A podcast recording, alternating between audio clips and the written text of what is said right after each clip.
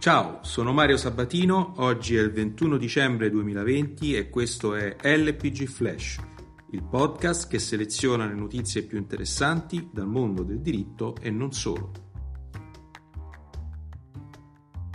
Il 18 dicembre la Camera dei Deputati ha approvato definitivamente la questione di fiducia posta dal governo sul decreto ristori.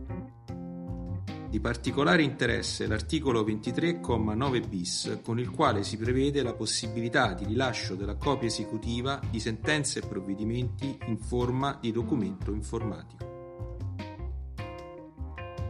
La copia esecutiva digitale, insomma.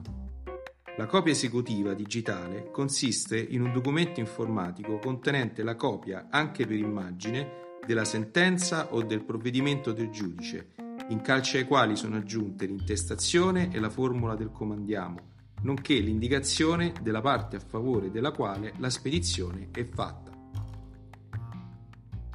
L'avvocato potrà in questo modo, una volta emesso, estrarre il titolo esecutivo digitale dal fascicolo telematico.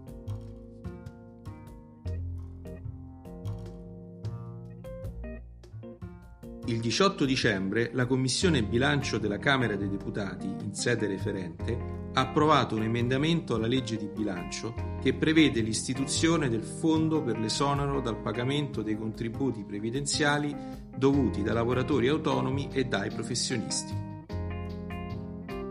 Il fondo avrà una dotazione finanziaria iniziale di un miliardo di euro per l'anno 2021, che costituisce il relativo limite di spesa destinata a finanziare l'esonero parziale dal pagamento dei contributi previdenziali dovuti dai lavoratori autonomi e dai professionisti iscritti alle gestioni previdenziali IMSS e dai professionisti iscritti alle casse di previdenza e assistenza.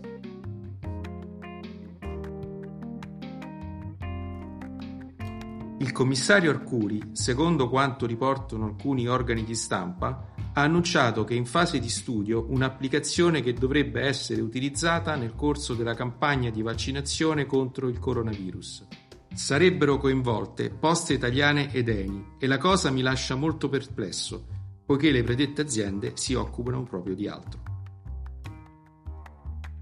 LPG Flash per oggi finisce qui.